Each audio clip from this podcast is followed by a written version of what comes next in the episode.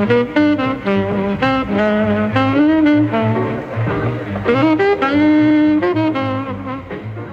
家好，这里是放大 Blow Up，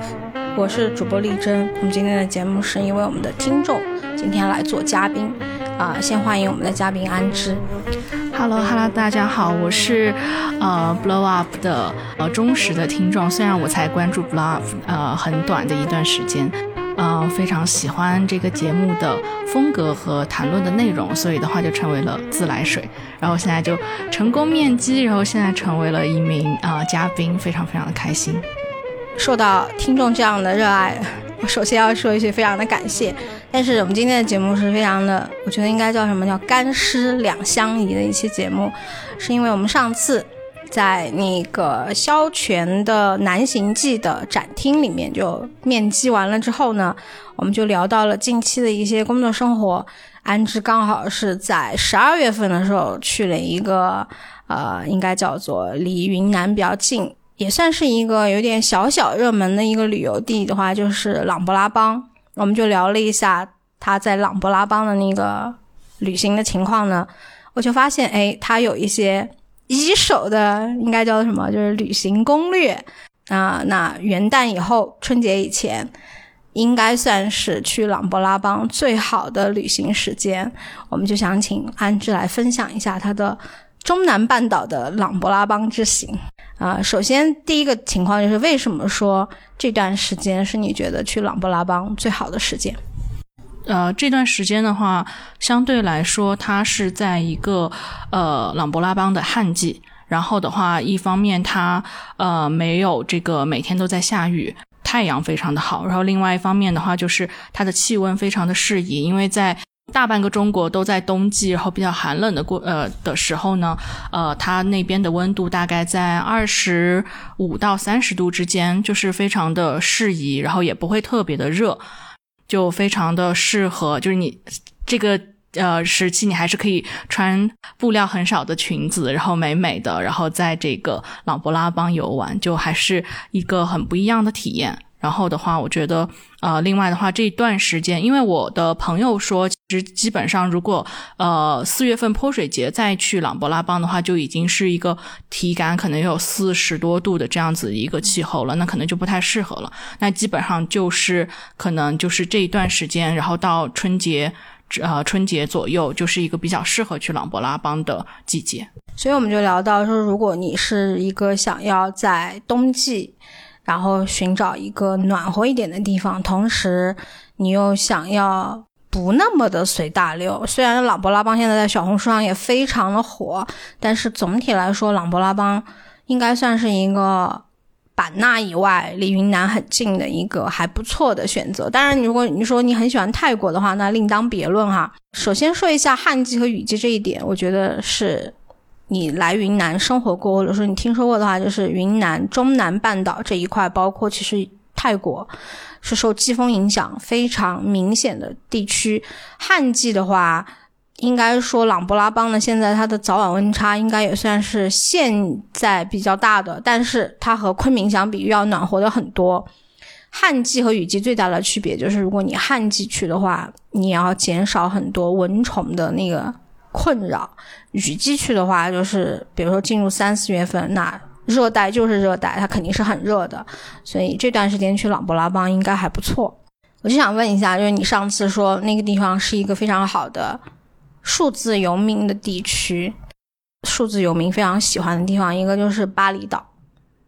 一个好像琅勃拉邦或者说东南亚的一部分地方也是，你去到那边就感觉作为所谓在那边如果可以当数字游民。最舒服的方式，应该说是最舒服的点是什么？我觉得首先，因为刚好我是有带一些写稿的工作过去，所以呃，一方面它的工作量其实并不大，另外一方面我是可以呃比较自由的去支配这个时间的。然后，所以在那边的话，我觉得一方面它的风景非常的优美，然后它的公共区域是比较多的。我觉得这个对于可能是有一些就是这种数字游民体验的。呃这个呃要求的这样子的呃朋友们来说，这个还蛮重要的。比如说咖啡馆、酒吧这样子是可以坐到外面，然后去进行一些工作的地方是很多很多的。这个我觉得提供了一个基础。另外就是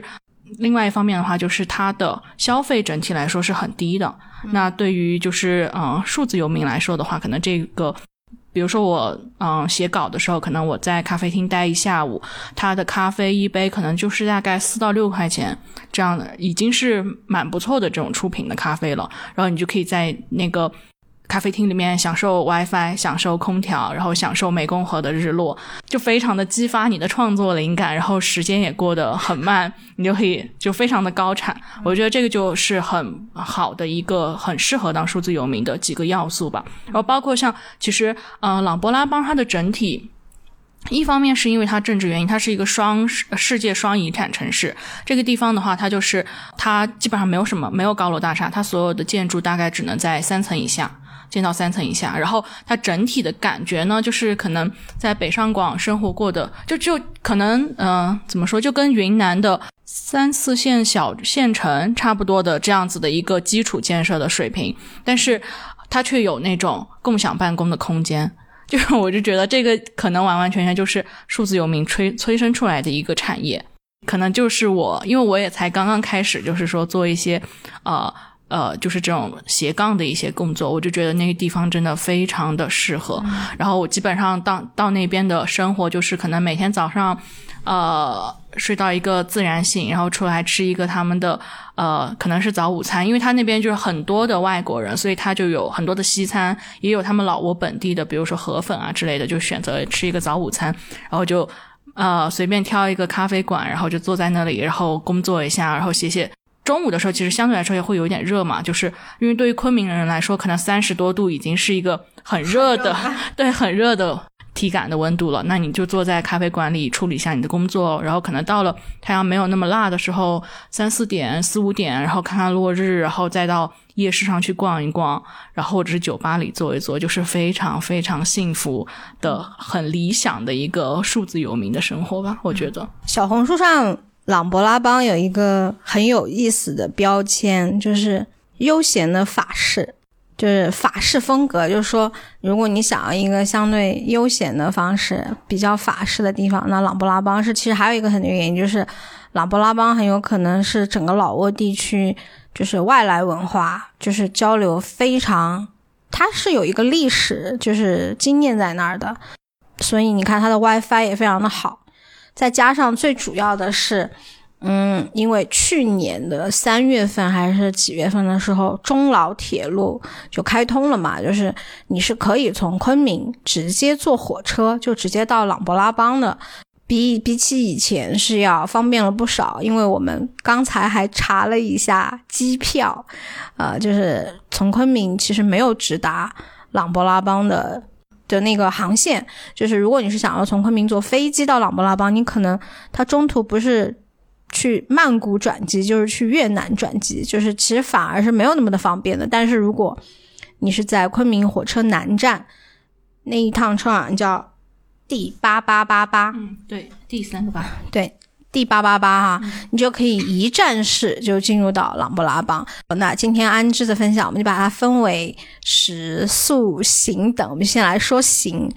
比较具体的方式。那这个攻略，那我们想第一步先来说一下签证。虽然好像老挝和中国的那个签证相对是免签的，对不对？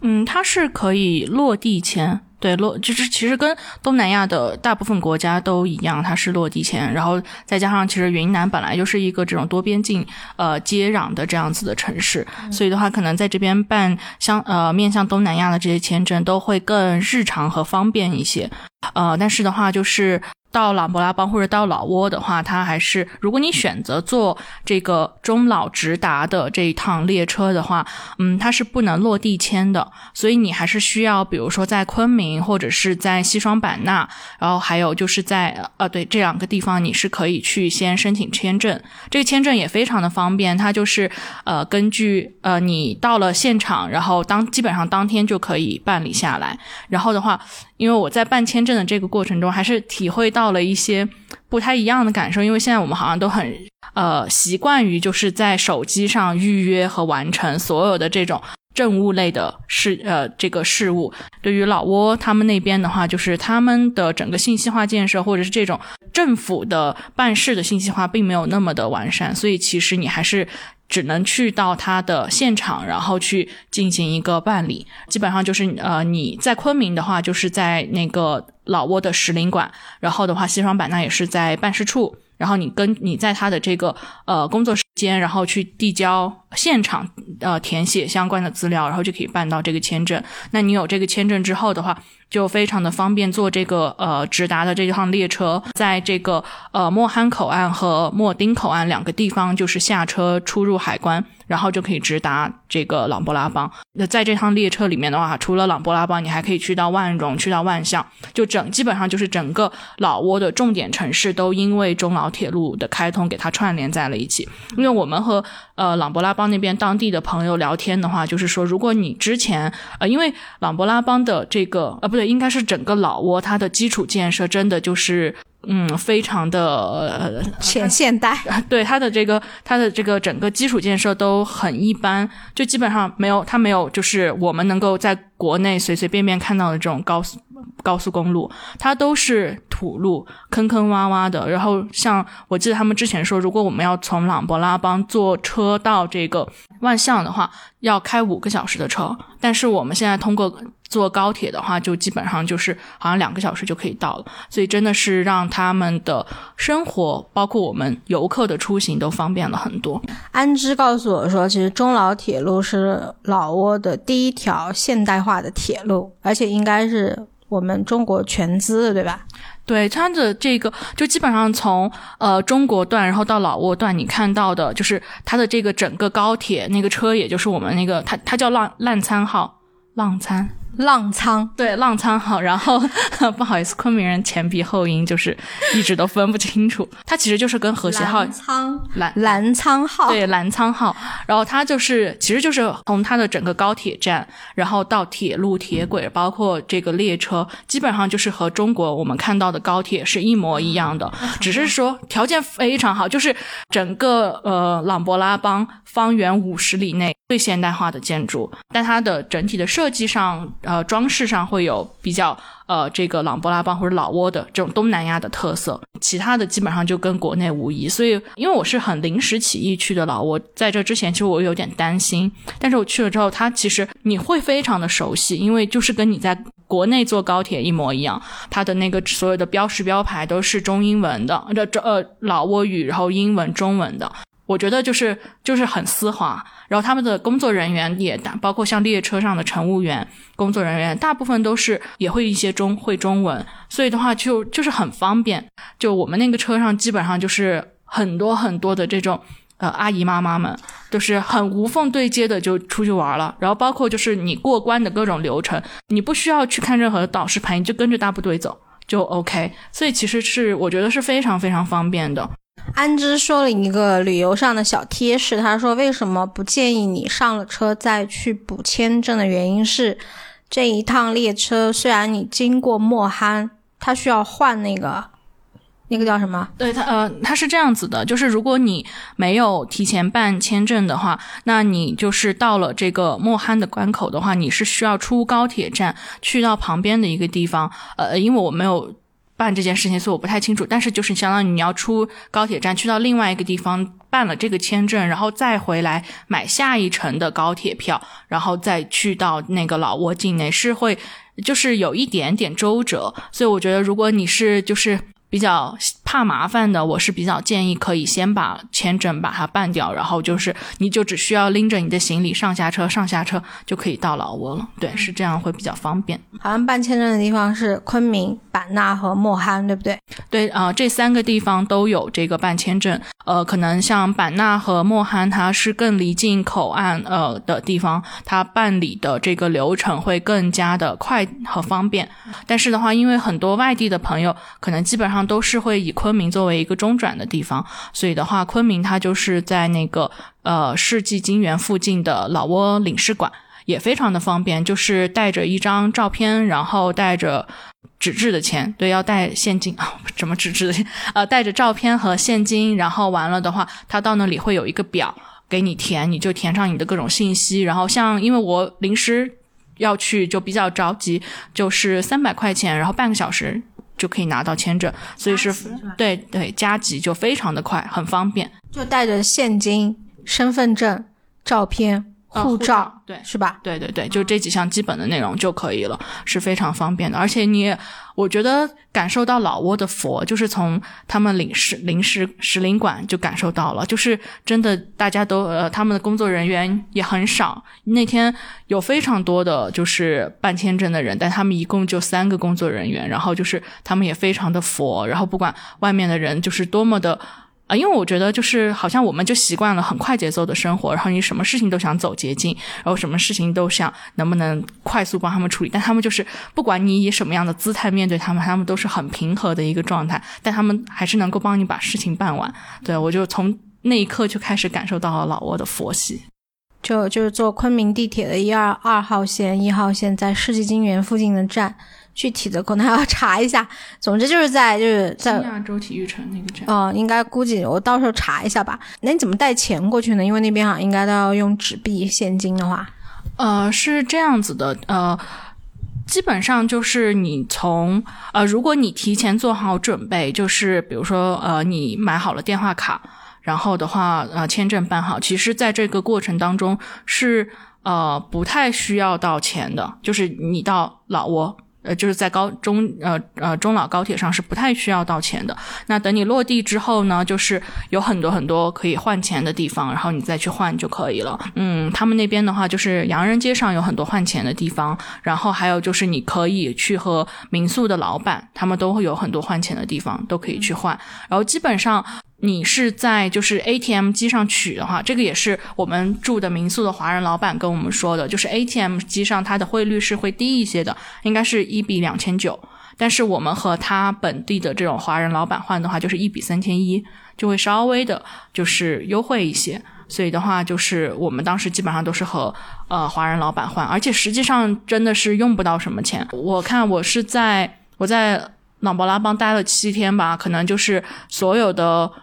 呃，七七八八可能花了就一千来块钱，住宿包括在内哦。对，我们的住宿就是我们住的那个民宿，是因为我和我朋友就是一百五一天，然后的话换算下来其实就是七十五块钱一个人，所以那我整个住宿下来七天也就不到五百块钱。然后吃的的话，就是我们基本上就是每一顿晚餐比较丰盛，就也就。七八十块钱就可以吃吃一顿，所以真的是非常非常的便宜。然后他们那边就是你必须要，我跟我朋友就是每天都在每天都去按摩，然后他们就有基本 对，就是基本上就是按摩换算下来，比如说我就是做一个足疗，然后的话就是四十块钱一次，所以我们每天都在做足疗。他那边足疗的风格是什么？就泡一泡捏还是什么小鱼？啊，就是泡呃泡一泡，然后捏这种，呃，但是实际说，我觉得它就是嗯价格取胜，因为我觉得实际上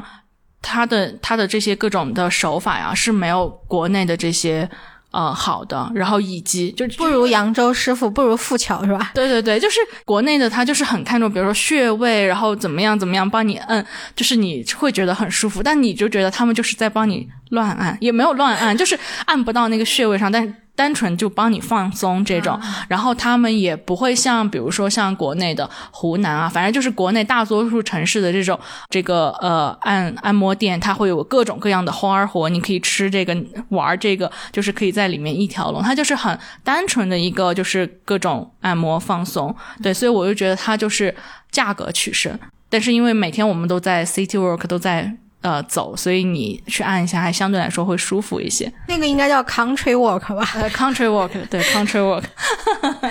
那就说到住，这个也很现实，就是如果说是以前你只是从旅行书上可以看到关于朗勃拉邦的话，有一个作家的关于朗勃拉邦的游记，很多人应该是比较了解，就是村上春树，他有一本书，台版和港台的翻译叫《辽国究竟有什么》，如果我没有记错的话是这样的，其实。内地的就是简体版叫做《假如真有时光机》，其中关于那个老挝，他去的就是琅勃拉邦。当然，就琅勃拉邦是一个安之说的，就是你可以一天花八千块的住宿，顶级的酒店，也可以花很便宜的，就是青年旅社的钱，也可以在那里住。他的心得就是住一个还可以的民宿就已经很好了。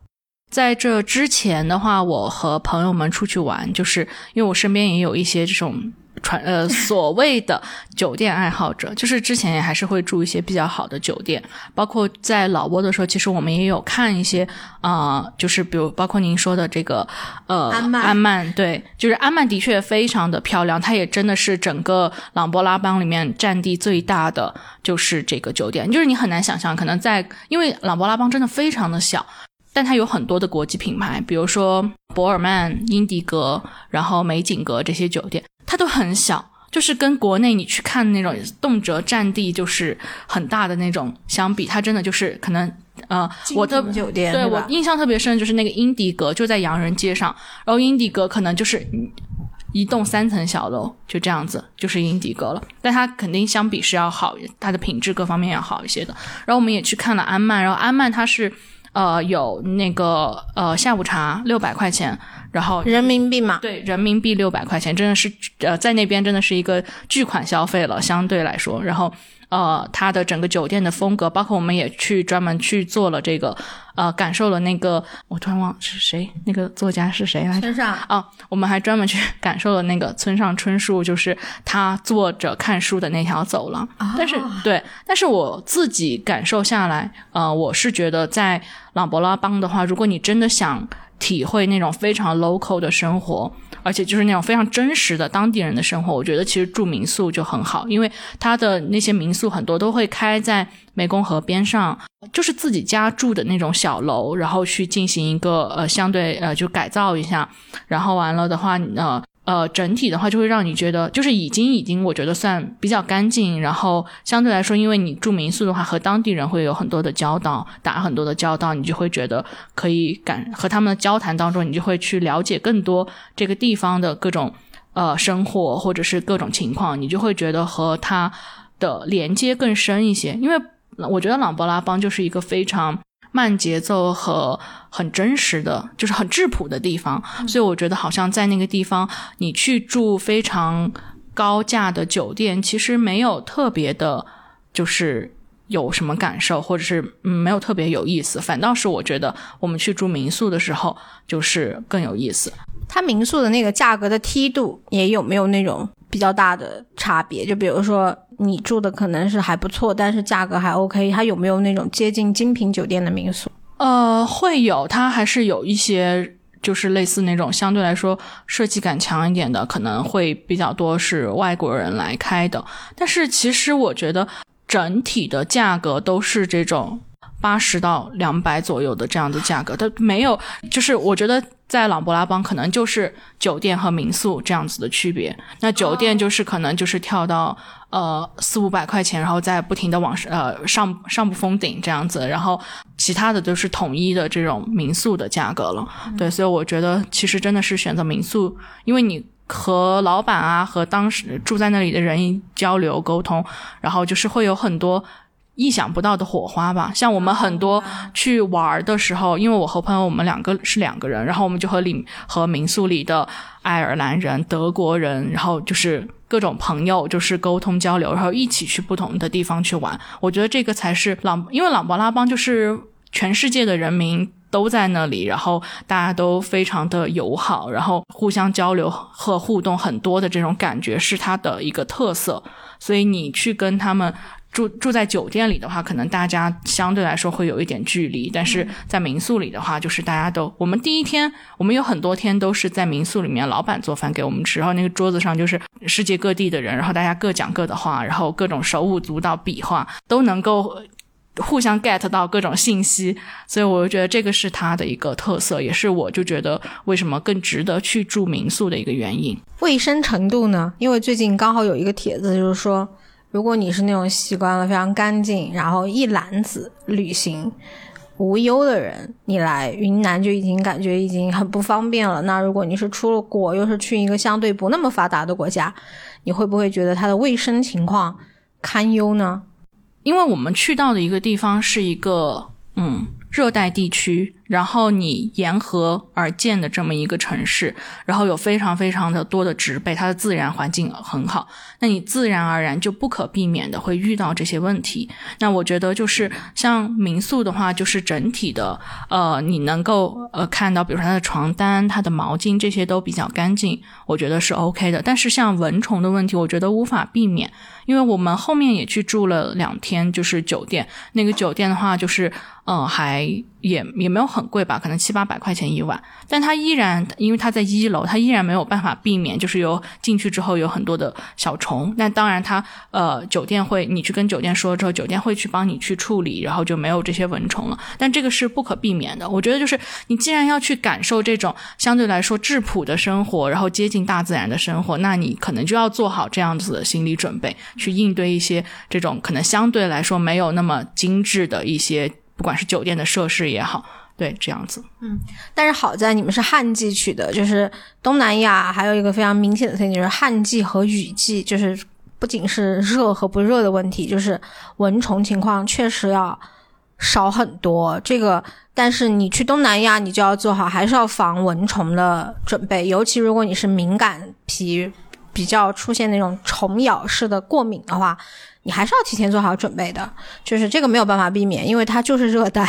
对对对，这个是嗯绝对的，因为我本身就是刚刚呃丽珍说到的这种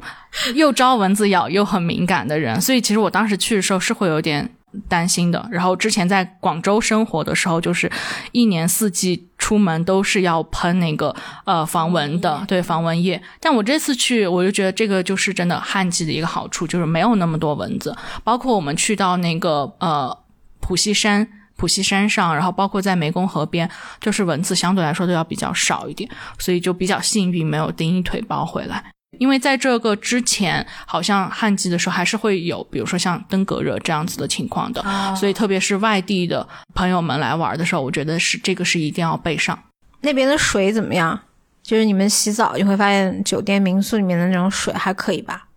嗯，可以，就是。呃，因为它天气很热，所以那个整体的我们基本上洗的都是温水，就是它也会起到一个降温的作用嘛。对，是怎么样？呃，我觉得是 OK 的，就是不会说有不会开口唱歌了之后第二天拉肚子。这个这个这个，但我觉得这个还是蛮因人而异的，就是有些人他就是这种水土的问题会比较严重，像因为可能像我们因为是云南人，可能都都是这一股水的，所以就就还会还好一些。对，而且这个也对。呃，你个人的肠胃系统是一个比较大的考验。对，如果你的肠胃系统不太好的话，可能的确是需要肠胃药是需要带备上的。对，像我朋友就是，我们只能在住宿的地方的附近吃饭，因为他可能吃到一些比较生冷的东西，因为毕竟是热带，它生冷的东西很多，你可能吃了很多生冷的，然后就肠胃就会有反应。对，所以还是这个肠胃药也是要带上的。然后就说到了吃。我也非常感兴趣，就是你觉得它和泰国菜、越南菜，或者说是云南南部的像版纳那边的那个菜的区别度大不大？基本上它都还是这种酸辣口的这样子的体系的，但是我觉得就是它的整个做菜的风格，或者是食物呈现出来的风格，就是更加的原生态和野生，就更更更狂野。对我就想到，就之前在广州的时候，大家。呃，因为我们是云南，就是又少云南人又少数民族，然后当时看他们那种什么潮汕生腌，就说哇，那个是潮汕毒药，怎么怎么地，我就在想，哎呀，我们云南好像每天都在吃这些，啊，但是当我到了这个。呃，朗勃拉邦吃到老挝的这些很原生态的食物的时候，我就觉得，嗯，潮汕毒药好像也不算什么，这个才是，就是因为它里面会加很多很野生的果果，然后它的一些佐料、一些香料，那些可能是甚至我们云南人，我觉得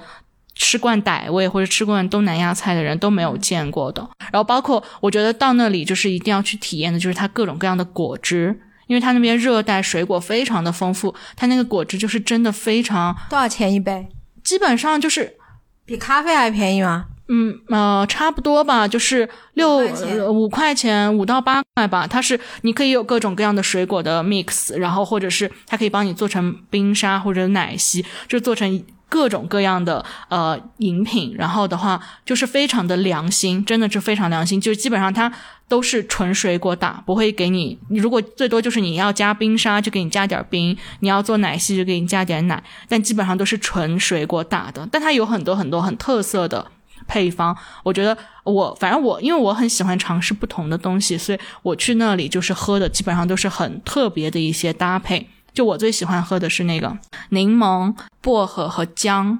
它对打出来的，它就是它就是连带所有东西给你一起打进去，就很特别。比如说，如果是牛油果奶昔的话，它就是整整两个牛油果给你放进去，就真的很非常的非常的实惠。我们基本上就是每天早中晚都会喝。像傣味有一些菜我也不是很会吃，就是我会觉得特别原生的那个云南南部的有一些菜啊。嗯，你会发现，就是他做的他的那种烹饪方式，中国人的那种烹饪的那个汉族的那种思维的话，你会觉得有点原始。就比如说，他是呃，一般来说就是生拌，或者是烤一烤，然后拌一拌，或者是就是那种真的就是原始。但是呢，就是口味上，我觉得应该和。就是南部地区东南亚风味应该差别不是很大，无非就是酸一点的，还是甜一点的，还是辣一点的。像泰国菜，我觉得泰国本土的和改良过的泰国菜差别也不太一样。就比如说，我觉得泰国本土的菜好像甜了一点，然后老挝有一些菜，因为我以前也结识过一些做饭给我吃的老挝人，你会发现他们有一些菜的做法和我们也不太一样。你比如说，他们切木瓜丝。他们和傣族一样，都是放在手上切的，嗯，就是他们不太像我们用菜板，他们有一些那个做法就是直接在手上就操作了。但是有一些像那个越南的那种春卷，炸了再蘸的那个方式，其实老挝也这么做。还有的话就是，呃，我们觉得豇豆一般不会吃生的，但是老挝那边是吃生的。嗯，对，就是，呃，嗯，我觉得就是对于东南亚的整个菜系的话，它因为。基本上都在热带，所以它大部分都还是以生冷为主。呃，怎么说呢？如果用呃国内的这种卫生标准去判定的话，就是你真的吃那些东西都不能细想。就是比如说，就是比如说，就洁癖不要这么去。对，就是我感觉我在那边吃的东西，就是说能够感受到热乎气儿的的菜，就是河粉，就是还有就是本地的法式改良菜。对它有一些就是呃很多西餐的呃餐厅，然后就呃就是会有热菜，然后其他的基本上老挝本地的中国小炒嘛，嗯，基本没有。但但是有一个很有意思的现象，就是让我感觉到就是真的中国人到哪里都很拼，真的就是慢不下来。是为什么呢？因为呃我们呃朗勃拉邦有个非常有名的夜市，那个夜市呢就是汇集了全市。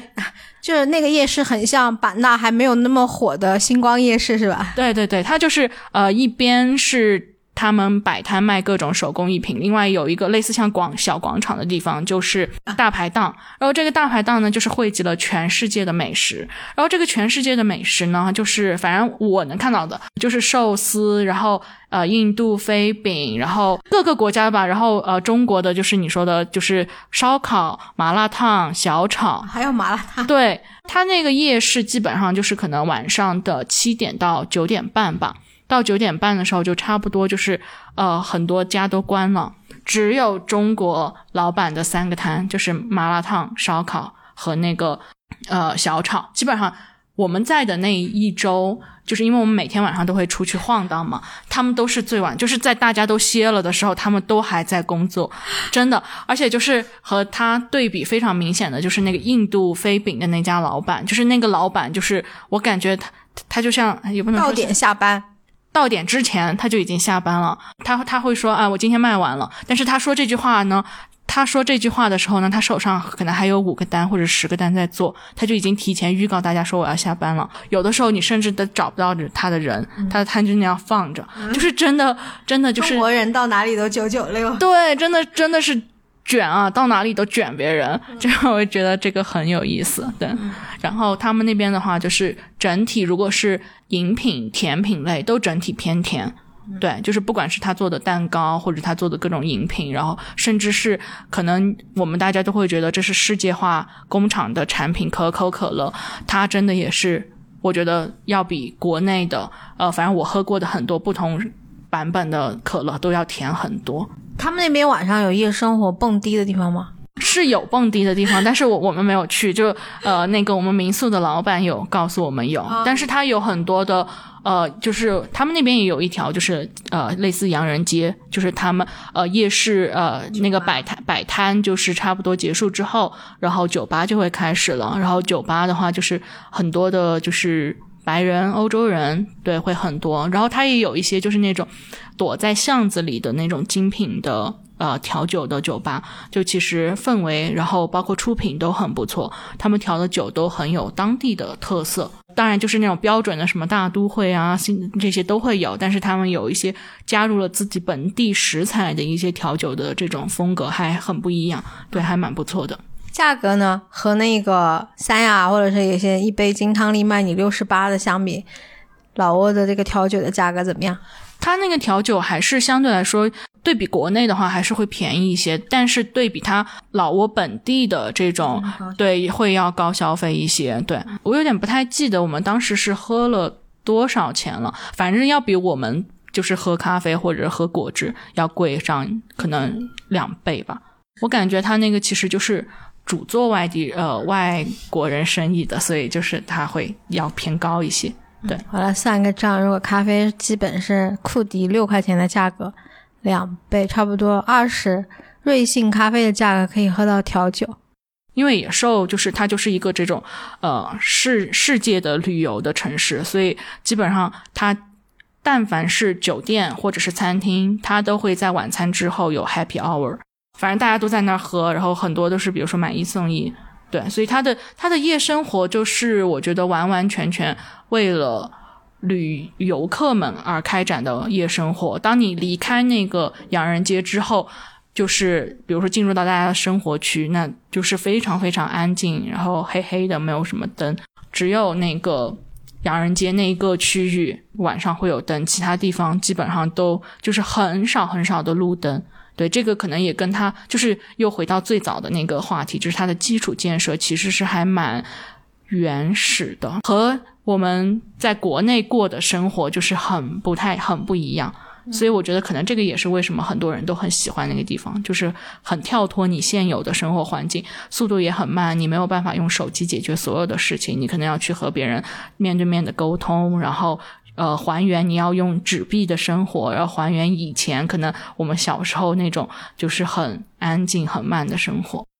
那说到风景，我还是说回村上春树啊，因为他这个比较很多人都知道嘛，就是他写了有名的一个，就是他说，呃，朗勃拉邦的早晨，还有就是湄公河的黄昏，当地的佛教文化这三点，就是朗勃拉邦的早晨，你体会过吗？我们基本上，我的和我和我的朋友都是睡到自然醒才出门的，所以他的清晨的话，我只有在呃，我们当时我因为我很想去朗勃拉邦，也是想去看他的布施，然后他的布施的话，但是从我第一天到一直到走的最后一天，我才看到，因为每天早上都无法起来，因为他是呃五点钟开始吧，你可能差不多四点半要起。直到最后一天不得不了，就是才起来去感受了一下，就是真的，就是整座城市都非常的安静，都还在睡梦中，但是僧人们就已经出来，就是开始接受布施了。但是呢，因为可能我对这件事情的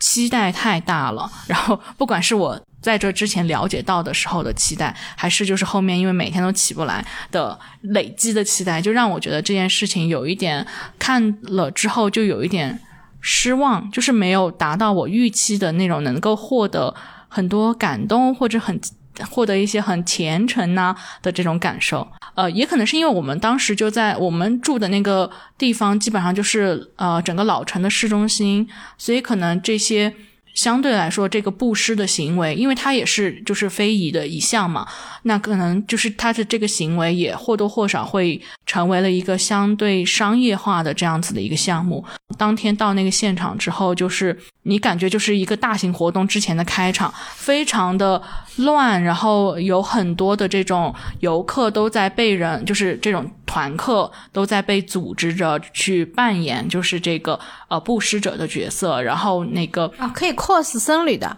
对，呃呃，就是 cos 本地人，cos 本地人，僧侣是不行的，僧侣在他们的国家就是地位非常的崇高，你是不不就是。不这样做的，但你可以 cos 本地人，然后就是啊，对你跪在呃跪在那里，然后就是他们给你准备好你要布施的东西，然后完了等待僧人来，然后你给他们布施，感觉像一场巨大的又短很短暂的表演，因为僧人在你面前就是一秒钟掠过这样子，不像可能我之前在纪录片里或者图片里看到的那种，就是大家都很虔诚、很平和、很慢的解决这做这件事情，然后甚至就是呃有一些就是摄影的爱好者。然后他们就是为了拍这个很人文的场景，他们像那种追明星的站姐一样追追逐着这些呃僧侣们，就让我觉得，嗯，就是很整一个东西就感觉没有那么的质朴了。因为呃，整个朗布拉邦或者整个老挝给我的感觉就是大家都非常的质朴，就那反倒是好像你觉得应该是最虔诚和最真诚、最真实的这样的一个环节，反倒没有那么真实和虔诚呢。从一个文化，就本地文化上升到了一个国际的文化景观，然后太多人去看了，然后当你成为观赏文化景观的一环的时候，你就有一种莫名的失落吧，嗯，因为它跳脱出了生活的场景，然后你会发现真实的那一个场景和你观看一个文化纪录片的那个场景，它又有距离，你可能就会有一种落差。对，然后反正我这次在朗勃拉邦整体感受到的就是那种生活源于生活带给你的那种很踏实的感觉，所以那个反倒是那个项目让我觉得，嗯，好像没有那么的真实。然后像刚刚你说的湄公河的落日，那个就让你觉得很感动，对吧？对，那个就是因为我到呃我们坐的那个中老铁路。呃，基本上就是呃八点钟从中呃昆明出发的话，基本上要到上午八点。对，上午八点从昆明出发的话，差不多要等到老挝当地，因为老挝和中国有一个小时的时差，然后基本上是到呃老挝本地时间四点左右，你可以到这个城里。然后我到了城里，刚好到差不多他们的落日，在我们住的那个民宿的二楼，然后你就看到整个城市都笼罩在那种怎么说？橘子、橘色、橘子的颜色，那种热带的黄昏，对，热带的黄昏，然后那种椰子树的剪影，然后呃的感觉，然后我们再望出去，呃，就是很多树的剪影，那种树很蜂密的那种树冠，然后完了再透出去就是湄公河，然后那个阳光洒那个湄公河上就是波光粼粼的，因为整条湄公河上它也没有就是像国内很多城市这种有河或者是有那个。水流经过的地方，它有那种很重工、很工业的那种船只的感觉，它都是那种木船，呃，叫什么木脊船嘛，就是需要手摇的，就是很很缓慢、很安静，嗯，然后很多的这种，因为它那个湄公河沿岸有很多的呃餐厅、酒吧，然后咖啡吧，很大家都会坐在那个呃岸边，然后慢慢的看那个太阳落下来。怎么说呢？就是在这之前，你生活的的时间节奏是非常快的，然后你突然切换到一个时间很慢的那种，就是两个齿轮突然卡切换的那一个感觉，就觉得非常的好。去到朗勃拉邦也一定就是要爬到普西山上去看那个日落，但那个感觉就反倒没有在河边的感觉好，因为那个山顶嘛，顶上只有一小块地，但所有人都想在那里看。就会非常的挤，非常的嘈杂，嗯，你就会觉得整体的感受没有那么好。反倒是在河边，大家都静静的坐着，然后拿一瓶老挝啤酒或者是一杯咖啡，就在那样坐着，慢慢的等太阳落下来的感受会更好。这种感觉应该算是你习惯了一种生活的节奏和此时此刻的时空感受。但是当你去到朗布拉邦，在那种热带的黄昏，又是在河面的时候，你有一种。此时此刻，你是不管怎么样吧，你拥有了一个和常规不一样的时空感，因为它确实整个国家有点前现代，但是呢，你过上的又是一种现代的生活，因为湄公河边的那个提供的旅游资源已经可以足你足足以让你就是手握一杯咖啡和相对舒适的东西，你已经可以享受那样一个黄昏的时候那样的时空感，我觉得这是你。不需要花很大的精力，不需要花很大的价钱，你就可以拥有的。而且这种东西不像你去迪士尼，你是花钱花时间获得一个梦幻和或者说是就是被营造的时刻，而此时此刻你是不用花很多的钱，你就可以获得一种，也许是你记忆中的，也许是你在文学和一些作品内容中看到的那种时刻。你不需要很累，你也不需要很疲惫，你就可以获得那样一个借来的也好，花钱买来的也好，但是那一刻时刻是很真实的。我觉得那种感觉，我可以，我可以想象，因为我去版纳，我也很喜欢版纳的黄昏，因为热带的落日是不一样的，热带的黄昏的它那种渐渐变红色，渐渐变橘色，然后逐渐又变蓝的那种黄昏，那个时刻你会非常的明白为什么。有一本书，虽然是人类学的著作，它会叫做《忧郁的热带》，就是其实热带的黄昏拥有一种独有的，其实蛮幽怨的。就是你当你处于那样的一个情境中，你会觉得地球还是会给你带来一些很大的感动的。我觉得朗布拉邦，或者说你去热带旅游的一点，就是那样的时刻会感动你。对，嗯，我觉得一方面就是。因为呃，刚刚你说的这个忧郁的热带，我觉得就是一方面，因为它的气温，呃，从太阳升起开始，你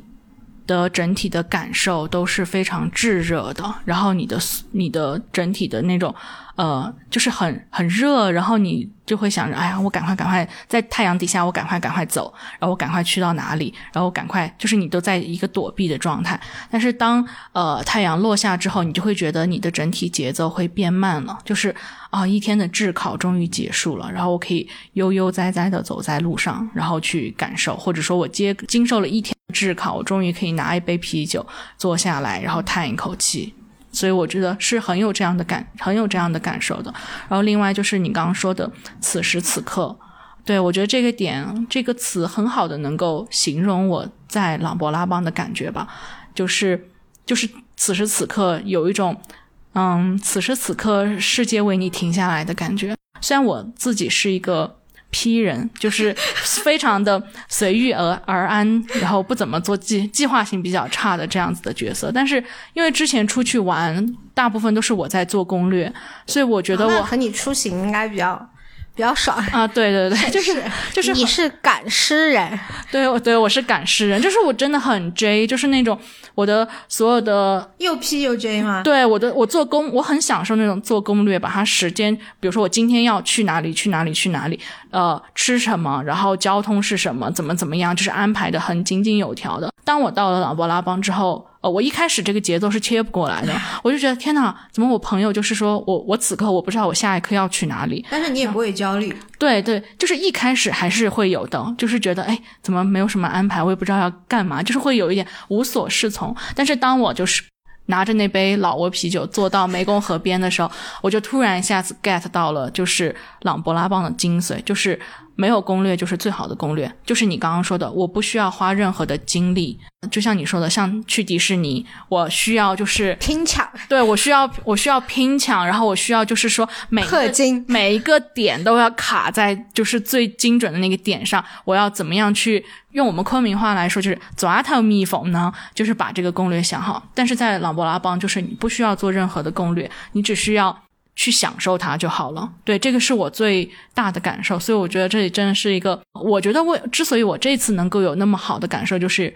天时地利人和吧，就是一方面临时起意去，所以你不会对他有太多太多的期待，对期待，或者你在这之前对他没有太多的认知，也就没有太多的刻板印象。然后另外一方面就是又有当地的朋友，就是他们能够带你去，嗯，感受一些。游客之外的更真实的生活，然后另外的话就是真的没有攻略就是最好的攻略，大家就是行和宿啊安排好，我们甚至就是后面就是呃换酒店也是临时的，因为我们的当时的行程我是呃我本来只安排了三天，后面我又多玩了。玩到了一周，所以我们的酒店就是中间就有没有没办法住，因为有其他的人住进来，那我们就去换了酒店。就是基本上所有的东西都是随机发生，你也可以随机解决，然后不会焦虑，就是你就觉得怎么样都行。所以我就觉得真的是很，是二零二三年就是最意外的一个旅行。订酒店你用的什么 A P P？用 Booking 还是用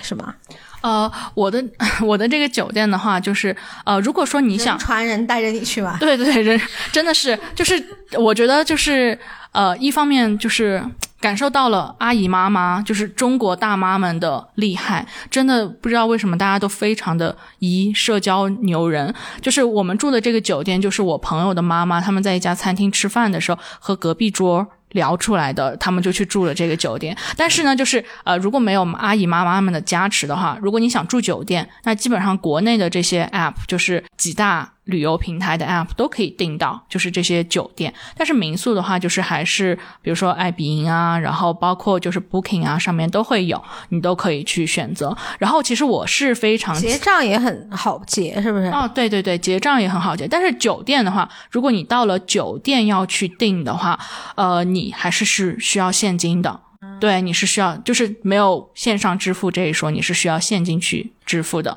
那个现金是老挝币、人民币和美金都可以，对不对？对，相对来说的话，就是呃，如果是呃国际酒、国际品牌的这种酒店的话，它就是需要。美金是最好的，但是老挝币也是可以。对人民币就相对来说，因为在汇率上会有点吃亏，所以基本上就是老挝币和美金。呃，虽然我不想说，但是真的美金在那边是也是硬通货，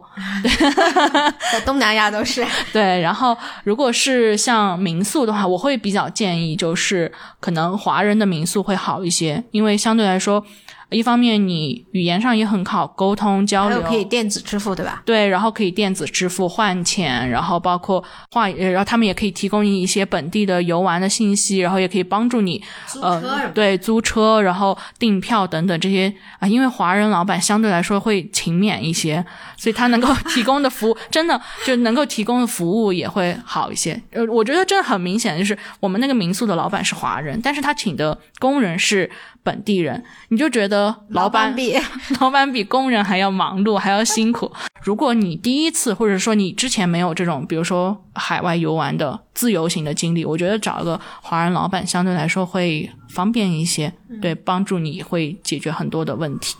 中老铁路那个火车票，我觉得难抢嘛？中老铁路这个我要说一下，就是从国内到老挝的是可以直接在就是。呃，国内的这些 app 上订，还有幺二三零六，但是从老挝回来的话，是要在它本地的，就是一个叫 LCR 的 app 上订。它那个 app 其实就是相当于老挝本地的幺二三零六，所以你要去下的。当然，你也如果嫌麻烦，你可以找淘宝代订，反正都是。我能说这个吗？呃，等一下，等一下，你也可以找橙色软件代订，对，也可以，就是加一点手续费的事情。到了色魔张大妈环节，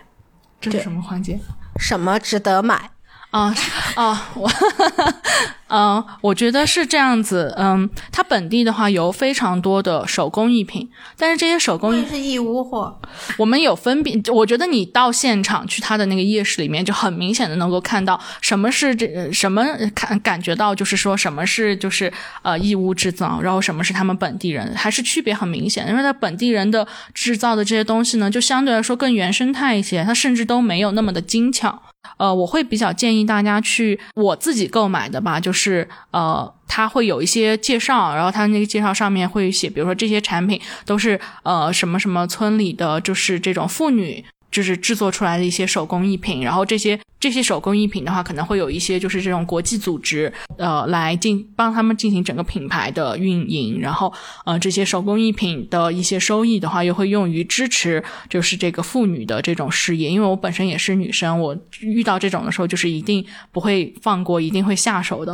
然后另外的话，就是让我比较有感受的，就是他那个夜市的现场，他有很多卖那种看上去也其实蛮粗糙的。这种金属的一些，比如钥匙扣呀、摆件呀，然后起瓶器呀这样的一些呃工艺品。然后它的那个的话，它是用这个很多的这个遗留在老挝的这个炮弹的地雷，对地雷炮弹的这些呃金属外壳去制作的。呃，这些的呃收益呢，也会用于继续呃进行这种除雷的工作。那我当时看到的时候是觉得，真的像我们这种生活在和平年代的小孩，第一次很直观的感受到了这种，比如说战争，或者说这种历史遗留依然遗留在他们生活当中这样子感受，所以当时也买了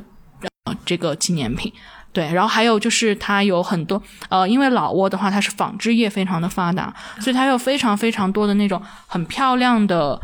呃，他们本地人穿的那种裙子，就像一个围围裹裙那样子的半裙或者衣服，是不是有点像缅甸那些地区所谓的男女都穿的像那种筒裙啊？啊，对对对，那种筒裙，就是像德隆那种东西。对对对，他们叫呃 lao skin，就是呃老挝的丝绸，这是非常的漂亮，我觉得，而且这个材质也很好嘛。它有不同的材质了，就是呃高档的也有，普通的人也有。我们当时其实我当时摸那个，我我自己买了一条，就我当时摸那个裙子，我就觉得我这个天穿会不会很热？因为它还是有一点厚的，它并不是那种就是薄薄的材质。然后哦、呃他们当地人就说啊不会热，然后我实际第二天穿了，真的也不会热。就我觉得这个还是跟他们的比如说手工的织法，或者说他们一直以来穿这个裙子劳动和生活，然后还是有很大的关系的。就是真的那个筒裙不会热，而且都非常的漂亮和精美。我觉得我到朗勃拉邦入手的第一件这个纪念品就是这个裙子，我觉得很适合，而且可能你以后去到其他东南亚国家也可以穿。对我觉得还是。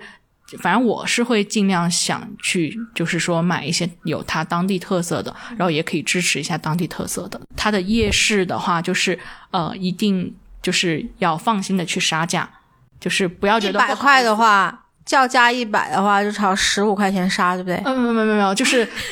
那也可能是我还杀的不够狠，因为我是个很不会讲价的人，但是我在那就体会到了砍价的快乐。就比如说叫价一百，你就砍半，然后去跟他说，然后你们两个就会加加加，大概可能就加到六七十，然后你就可以拿下。对，所以我因为我觉得其实那里。啊，我我不知道，就是这种态度对不对？我就觉得他们其实老挝就是应该是全世界呃经济收入或者经济发展都比较靠后的国家呢。我觉得其实没有必要非常的就是要 我错了，不 不不，哦，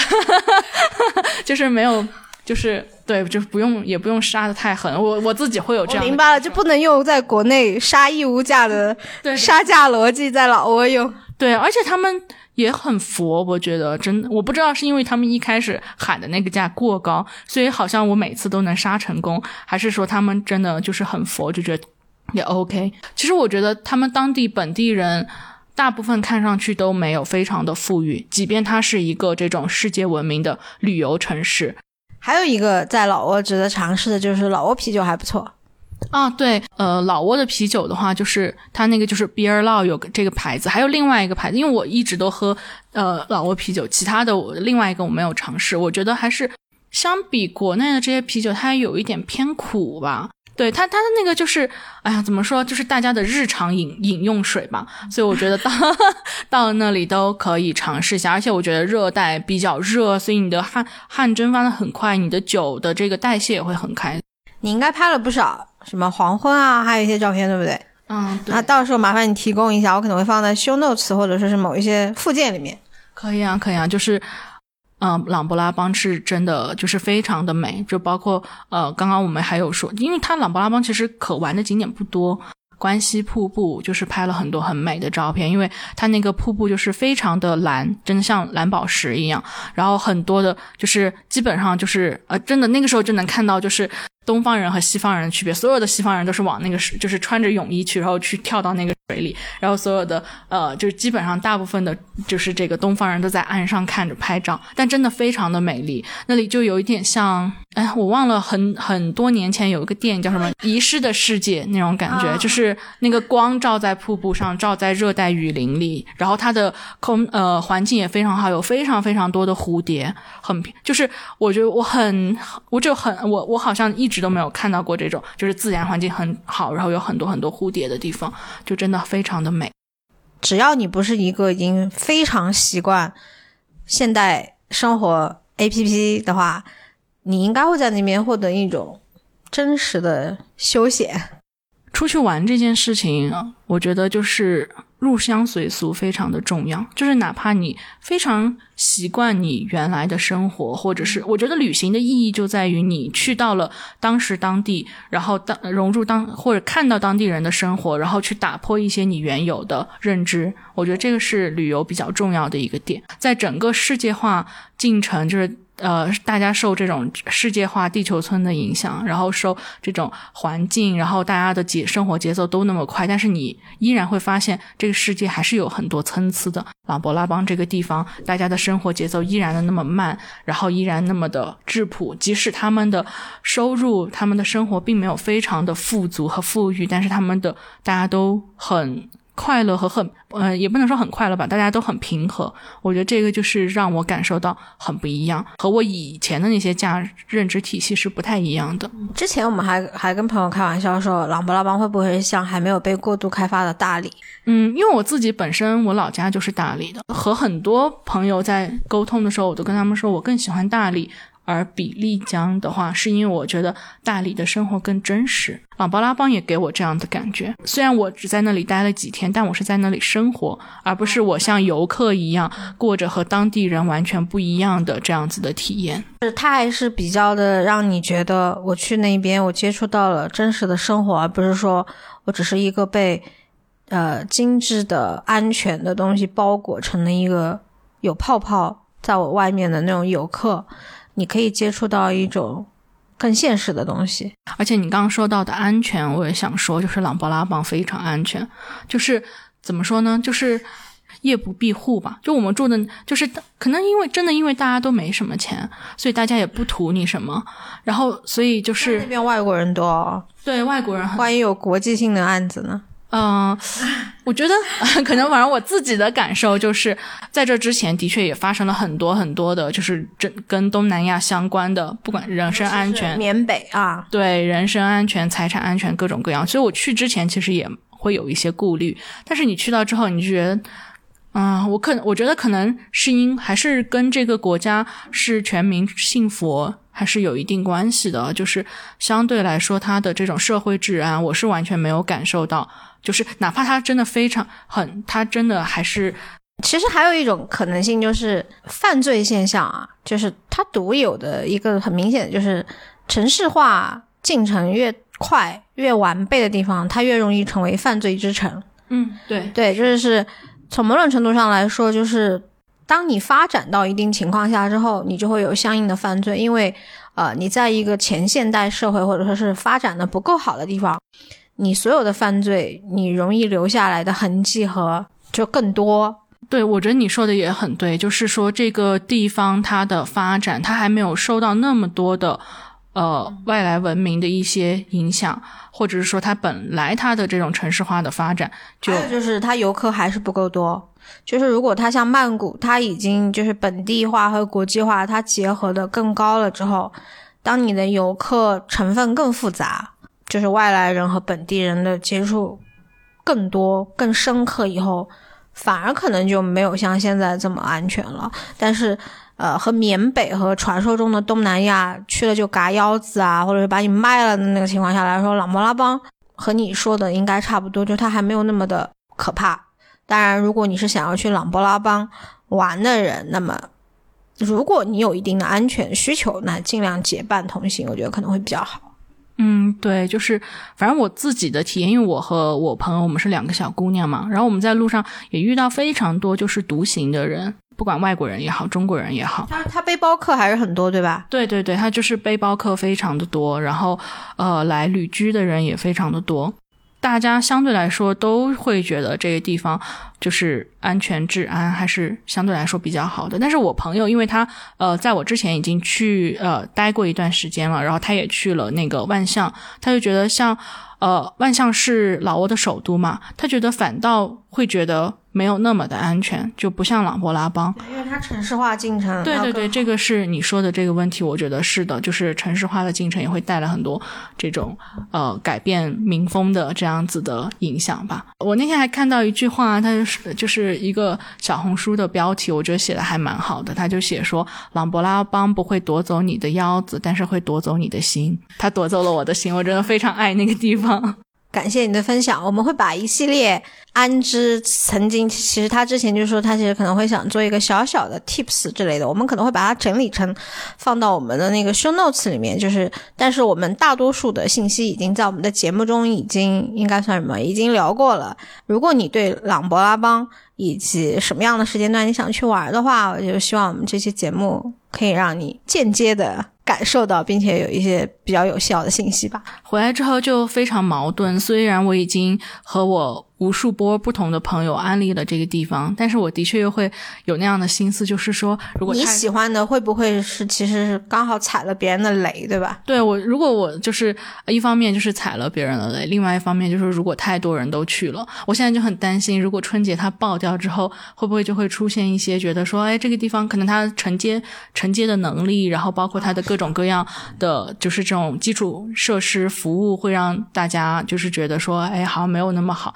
呃，另外一方面就是，当一个小众的自己喜欢的小众的地方被很多人得知到并去的时候，当它变得没有那么小众的时候，其实对我来说会蛮矛盾的。但是我还是希望大家去，因为真的是一个非常非常值得度假的地方。对，以及很治愈吧。因为其实前面几年其实都没有怎么出国，然后一直很多时候都会觉得，嗯，虽然也在。各个国内的地方不同的旅行，但是这次去和很多很多世界不同的地方的人交流的时候，你真的会觉得自己并不是一个孤岛，然后你和这个世界产生了更多的联系，嗯，一种以前的秩序感找回的一种需求吧。那最后说的话就是，如果你想要在近期，包括春节前后安排，如果要出行的话。尽早安排，因为我感觉现在春节前后的出行应该也非常的火热。呃，去年的时候，因为我妈妈已经去过，就是坐火车中老铁路去过了，就是我的感觉，如果要安排，提前买票。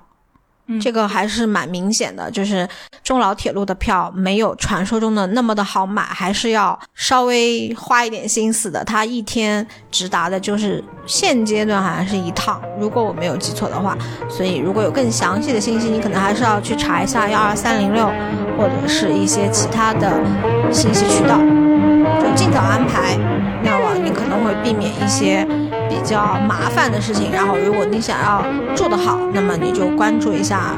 当地的好一点的酒店。嗯，对，反正就是我觉得，如果是呃，不管是哪个地方吧，春节肯定是一个不同其他时间的时间档，那所有的这种呃住宿，然后出行肯定是需要提前安排的。嗯，还是希望大家就是，即便是在春节去到朗勃拉邦，也能够有一个很好的体验。谢谢安之，欢迎下次再来做嘉宾。好的，那我得努力去各个地方玩，然后再带第一手的资料回来。拜拜，拜拜。感谢大家关注收听放大 Blow Up，您可以在喜马拉雅、小宇宙。网易云音乐、苹果播客 Podcast 以及微信公众号“放大一下 Blow Up” 关注收听。您还可以使用一些其他工具 App，譬如谷歌 Podcasts 或者是 Pocket Casts，搜索订阅收听。如果您喜欢我们的内容，欢迎与我们交流互动，并把我们推荐给您的朋友。感谢您的支持。